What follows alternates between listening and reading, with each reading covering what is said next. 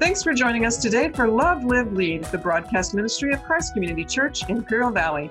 The church office is open Monday to Friday, ten a.m. to four p.m. at five ninety West Orange Avenue in El Centro, or call seven six zero, three three seven, nine four zero zero for information or for prayer. Christ Community Church has three campuses in El Centro, Brawley, and Calexico, plus a congregation in Spanish. As we navigate the end of the covid nineteen quarantine season and transition to in-person regathering, we encourage you to find up-to-date information about events and each campus's worship service schedule when you follow us on social media, on our website at w w w dot c c c i v dot org, or simply download the C C C I V app. You'll find the direct link to the app at w w w dot c c c i v dot org forward slash get the app, or when you text C C C I V app to seven seven nine seven seven.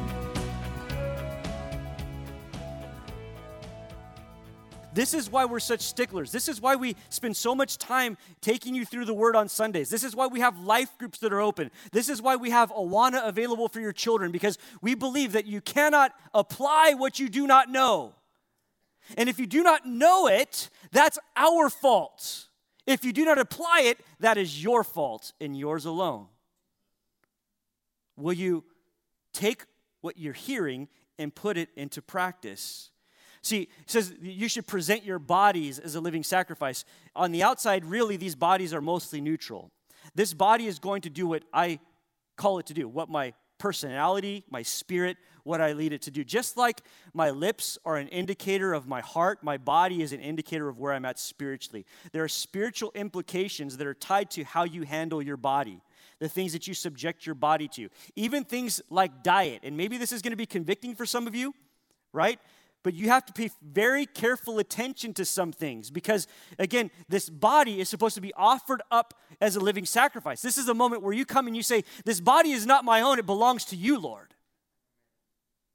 We present ourselves as a living sacrifice. There's a war right now, even in this moment, that is being waged over your flesh. The enemy does not want you to yield your body to Jesus. And if he can win, if he can capture your body, your flesh, then he's captured your spirit. Listen to what Paul wrote to the church in Galatia, Galatians chapter five. I'll just read it to you.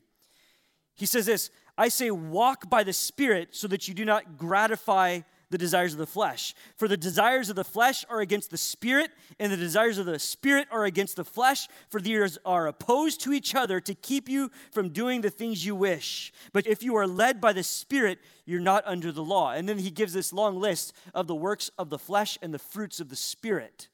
That there's a war. You're like being used as a tug of war right now. Your arms are being spread, and the enemy's trying to pull you towards the lust of the flesh. And the Lord wants to pull you to the fruits of the Spirit, right? And this is why we're participating in a corporate fast. Because if we deny our flesh, we're saying, I'm not listening to that enemy trying to pull me or lead me astray any longer, but I'm surrendering to the Spirit. Do you see the power in that? Right? Now, after Paul contrast the fruits of the Spirit versus the lusts of the flesh, the desires of the flesh. This is what he says there. He says in verse twenty-four of Galatians chapter five, and those who belong to Christ have crucified the flesh and its passions and its desires. And so very pointedly today, the question I ask for you is if you're still living after the desires of the flesh, do you really know Christ? If sin is still ruling over your heart, have you really truly had an encounter with the Lord? Have you really truly surrendered your body? If your actions haven't changed, why haven't they changed? If you're still living after the flesh, why aren't you living after the things of the Spirit? Do you worship the Lord with your spirit? This is what it says, what Paul says in First Corinthians chapter six. He says, do you not know that your body is a temple of the Holy Spirit who's within you? That this body is a vessel for God. Just as there was a temple where the Shekinah glory of God dwelt in Old Testament days, there was a tabernacle before that temple, and even so today, the Shekinah, the glory of God, resides within the believer. In this temple, right? Don't you understand that your body is a temple of the Holy Spirit who's within you, whom you have from God? You are not your own. You are bought with a price. So glorify God in your body. The scripture says that you were purchased with the blood of the Lamb without spot or blemish, the blood of Jesus himself. That was the price to purchase your body, right? And again, there's a stewardship issue that each of us have to really struggle with in life when it comes to simple things like our diet, what we're putting into our bodies, how much rest we're getting, how stressed we're getting, right? Because there is a spiritual implication to how we care for this vessel. This belongs to the Lord. Am I going to treat it like it belongs to the Lord? Do I want this body to be as useful for the Lord as possible? If I do, if I'm really offering myself, my body to the Lord, then I want this body to be healthy so he can get glory from it. But many in the church have not been maintaining these bodies. If I gave you the keys to my home, and I said, look, I'm going to be going away for a few days. I need you to take care of my home. And you throw a party in my home. And I walk into my home, and there's pizza stains on the floor. There's maybe even some pieces of pizza stuck to the ceiling, right? The plumbing is backed up, you know, broken tile. Things are not working. Just you cared for that vessel. You cared for my temple. You cared for my home in such a manner as that. How should I feel?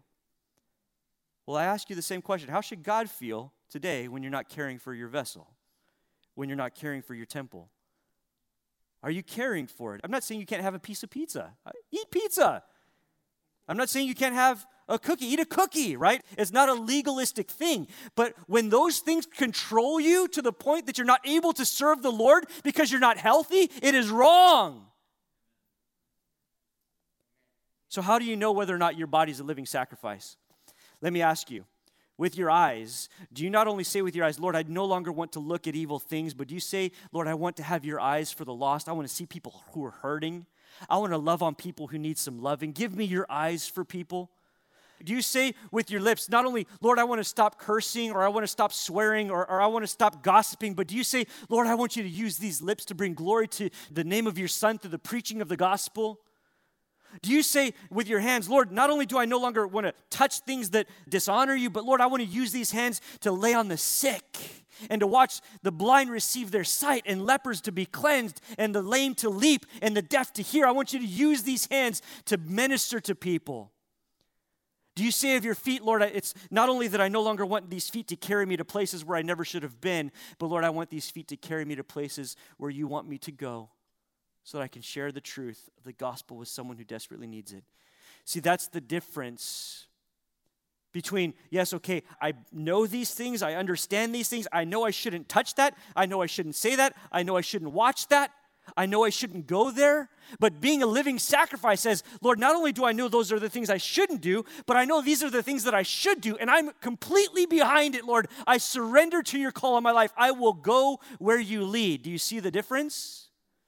That's the sacrifice God is calling you to. I beg you, brothers, by the mercies of God, by the what you understand of the Lord, that you offer yourself up, you yield yourself as your body, you yield it up as a living sacrifice. Why a living sacrifice? Why would God say, I want you to be a living sacrifice? You understand that if God says you're alive, you're alive. See, the scripture says, I was once dead, Ephesians chapter two, but God has made me alive together with him. I'm not dead anymore. Now I'm alive. The scripture says in Colossians chapter two, it says this, and you were once dead in your trespasses and the uncircumcision of your flesh, but God has made you alive together with him, having forgiven you your trespasses. Why are you a living sacrifice? Because if you're truly in Christ, it's impossible for you to spiritually die. If you're alive, you're alive. But this body still needs to be surrendered. This body still needs to be yielded up to the Lord. To be a living sacrifice is really a response that we have. It's an intentional commitment that we have that is rooted in the knowledge of God. I'm going to be a sacrifice because of what I understand in God's character, because of what I've seen him do for me. I willingly will lay down my life as a sacrifice. Turn with me to Hosea chapter six. It's in the Old Testament. Right after the book of Daniel, as we're entering into the minor prophets, I want you to read with me out of Hosea chapter six. Listen to what this says. Again, understanding that being a living sacrifice, that's a response to an understanding that we have of God. Look at what it says here. Come, let us return to the Lord, for he has torn us that he may heal us. He has struck us down, and he will bind us up. After two days, he will revive us, and on the third day, he will raise us up that we may live before him. Now, that's an incredible allusion, is it not, to the resurrection? But look at this, verse three. Let us know. That word is yada in the Hebrew. It's an intimate understanding of God. Let us know and let us press on to know the Lord. The word press on means to chase after. It means to pursue. It means to follow with all that you've got. Because I have this understanding, this intimate knowledge of God, I understand his love for me. Now I want to press on. I want to pursue him more. Let us know. Let us press on to know the Lord. His going out is as sure as the dawn. He will come to us as the showers, as the spring rains, the water of the earth. What shall I do, O Ephraim? What shall I do, O Judah? Your love is like a morning cloud, like the dew, and it goes early away. That's so convicting. He says, your love is so temporary. Your love is so fickle. Why? Because you don't really truly understand me. Look at this now, verse five. Therefore, I have hewn them by the prophets. I have slain them by the words of my mouth, and my judgment goes forth as the light, for I desire steadfast love and not sacrifice. I want the knowledge of God more than burnt offerings. See, you come to that altar, but when you come to that altar, God doesn't want an animal that is slain. God doesn't want pigeons that you offer up. He's not looking for incense that you lay before the altar to rise to his throne. No, he wants you to come, and he'd rather you know him than to have to offer up those offerings. He'd rather you have an intimacy with him. He'd rather that you fall madly and deeply in love with him than to have to bring a sacrifice. What is going to lead you to the place where you can say, I will respond to that, I will apply that in my life. I will allow my body to become a living sacrifice? It's when you get to the point where you say, God, I know you so intimately. I can hear your voice. I know your heartbeat. And because of it, I have no offering to bring more than what I have to give. This is all you require, and this is all that you want. Do you know God in that way? See, here's the trouble, though, with a living sacrifice, is living sacrifices have the tendency to crawl off the altar. How often have you done that? You're walking with the Lord and you're on fire for God and you're doing so many amazing things for the Lord and for his glory, and then you get to the point to where you just say, you know what, I'm going to go a different way today. I'm going to follow the flesh. I haven't done this in so long. I deserve this. And you crawl off the altar. Do you know what Jesus would say to that mindset today? He would say this in Luke chapter nine. If anyone would come after me, let him deny himself and take up his cross when? Daily. Follow me. If you want to truly follow after me, you have to deny yourself and take up your cross. You have to die every single day. You got to be at that altar every single day if you're really going to follow me. You're either going to follow me with everything or not at all. That's how simple the Lord makes it for us.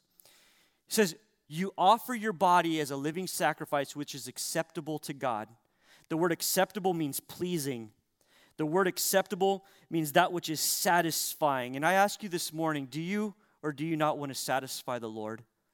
Because if you do, you have to offer your body as a living sacrifice in a way that is accepted. In Zechariah chapter three, you can read it later, there's a vision there that Zechariah is given of the high priest Joshua, and he's standing before the Lord, and the enemy is accusing him. Satan's accusing Joshua, and the angel of the Lord is there as well. Jesus himself is there, and he's clothed in these filthy garments. He's just filthy.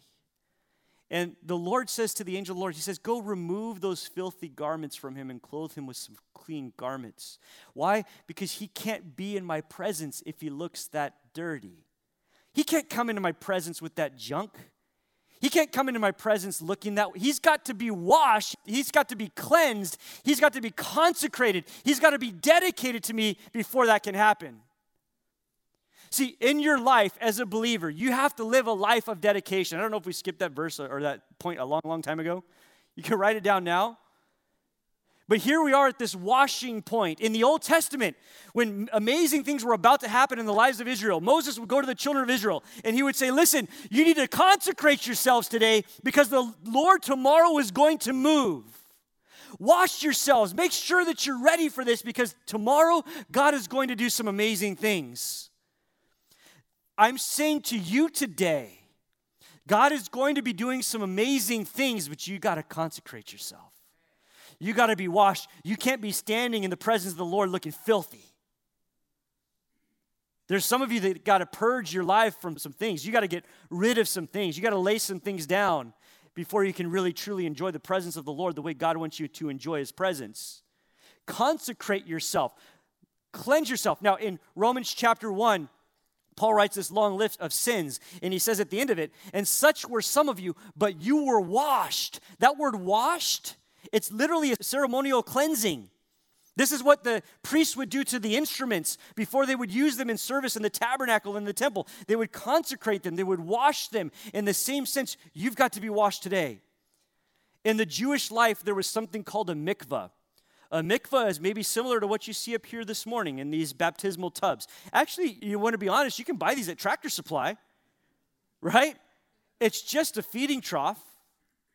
But what does that represent this morning? It represents a washing. It represents a cleansing. And in the life of the Jewish people, they would come to these mikvahs throughout their life at very important junctures in their life. One of those junctures would be if there was a conversion. At conversion, in order to be able to become a Jewish person, the Gentile would have to be cleansed, ceremonially washed in a mikvah. And what they would do is they would go under the water and they would come out of the water and they would be washed clean. In essence, they would be now presentable to the Lord. They would be acceptable, pleasing, satisfying to the Lord. And when they would go under the water, they would leave their old life behind. They would come out of the water and they would be fresh and clean and new. You know when else the Jewish people would go into mikvahs? They would go into mikvahs before their marriage, before their wedding. Why would they do that? They would go into the waters of the mikvah in order to be washed, in order to be cleansed, so that when they came out, they would be pure and clean and ready to present themselves to their spouse. This is a beautiful picture that we have in baptism that we will celebrate today. Just as the Jewish person would come to the mikvah so that they could leave the old life behind and they could testify, they could proclaim that I am now one of God's children in the same sense. That is why we come to the waters of baptism, so that we go under, we leave the old person behind, and we come and we say, look, God has made me new. In the same sense that you would go in the waters of the mikvah before your marriage, before your wedding, in the same sense, we come to the waters of baptism so that we go under and we come out, we wash ourselves, we're cleansed, all of the sin and filth cleansed from us, and we come to the Lord and we say, I present myself to you now clean and pure and acceptable and satisfying and pleasing to you. Do you see the symbolism here? See, Paul says, you brothers, I'm begging you, I'm begging you, because of what you know of God, the mercies of God, that you offer yourselves up, you yield yourself in your body, your physical body, as a living sacrifice that won't crawl off the altar, something that is holy and set apart and good and acceptable to Him, pleasing to Him, cleansed and washed and ready to be presented to Him. Yes? Dedicated, consecrated, washed and clean and ready. And he says this just to tag this very end here, which is your spiritual worship in the E S V. And many other versions it says, which is your reasonable service. So this last point, if you're taking notes, is the believer must have a proper reaction or response to this call. I've got to do now what the Scripture has called me to do. See, Peter was so intimately acquainted with Jesus that even though he denied Jesus three times before the rooster crowed, after the resurrection, he was willing to die on a cross hanging upside down because he refused to recant Jesus. He knew, my body's a living sacrifice. The Apostle John recant Jesus or die, he refuses. He's dipped in a vat of boiling oil. He doesn't die, and so he's exiled to Patmos. The Apostle Paul, tradition tells us, historians believe that he was beheaded for his faith by Nero. Why? Because they knew the Lord. They were willing to die. I'll hold nothing back. I'm willing to do this. It's reasonable. It's rational. The word reasonable or spiritual is literally logical in the Greek. This is the only logical response to my understanding of God, is that I, I do for him what he's done for me. He sacrificed upon a cross for me. Now I bring my life back and I lay it on an altar for him. This is logical and reasonable for me to do. This is my reasonable worship, or literally service. In Isaiah chapter six, Isaiah has this vision of God's glory, and he is led to a point of worship, and he cries out, "Woe is me, because I'm a sinful man, and I dwell in the midst of sinful people.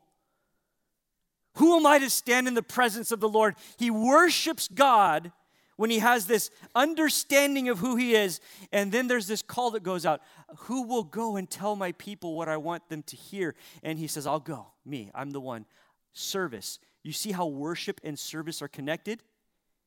Worship is not just what takes place up here on the stage. There could be people up here playing a song and singing really well, and they're not worshiping the Lord at all.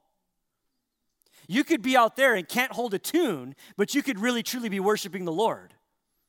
Because worship is not about a song, it's not about an instrument, it's not about a note. Your worship is about whether or not you're willing to serve the Lord with what you've got. Isaiah said, "Here I am, send me."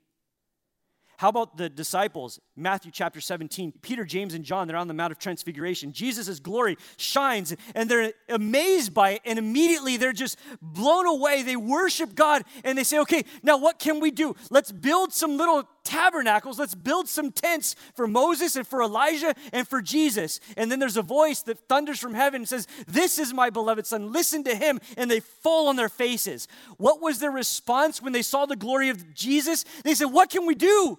We got to do something. We need to build something. We got to serve. Look at how great this God is." And then God's voice says, "Hey, right now I just want you to worship." Boom, on their face. How about Saul, whom we know as the Apostle Paul? He's on his way to Damascus, and there a bright light shines around, and a voice thunders from the heavens, "Saul, Saul, why are you persecuting me? It's hard for you to be so stubborn, isn't it?" Paul falls on his face and he says, "Who are you, Lord, and what do you want me to do?" Worship and service. Why do I bring this up? I bring this up because this: if you are not serving the Lord, you are not worshiping the Lord. And if you are not worshiping the Lord, then you don't really understand what he's done for you. If you did, you'd have no problem serving. And I don't care what that service looks like. I'm not here to be the Holy Spirit. The Holy Spirit is the Holy Spirit, and I am not. But I can tell you this: if you're not worshiping, serving the Lord, you do not really know who he is or what he's done for you. The Apostle Paul, at the end of his life, he wrote this to his young protege, Timothy. He says, "For I'm already being poured out as a drink offering, and the time of my departure has come. I'm pouring myself out in worship of the Lord." And in our midst today, we don't have an altar of earth and stone. All we have in our midst today is an altar of flesh and blood, of heart and of soul. And God is calling you to come and to meet with him at that altar. He's not saying, "Hey, you got to go out and you got to find some stones and you got to find some earth and you need to build a mound and you need to place." No, he says, "You are enough. I want you to bring what you've got to the altar. You are the altar of flesh and blood, of heart and of soul. Will you bring that offering to the Lord today?" Thanks for joining us today for Love, Live, Lead, the broadcast ministry of Christ Community Church, Imperial Valley. The church office is open Monday to Friday, ten a.m. to four p.m. at five ninety West Orange Avenue in El Centro, or call seven six zero, three three seven, nine four zero zero for information or for prayer. Christ Community Church has three campuses in El Centro, Raleigh, and Calexico, plus a congregation in Spanish. As we navigate the end of the covid nineteen quarantine season and transition to in-person regathering, we encourage you to find up-to-date information about events and each campus's worship service schedule when you follow us on social media, on our Our website at w w w dot c c c i v dot org, or simply download the C C C I V app. You'll find the direct link to the app at w w w dot c c c i v dot org forward slash get the app, or when you text C C C I V app to seven seven nine seven seven.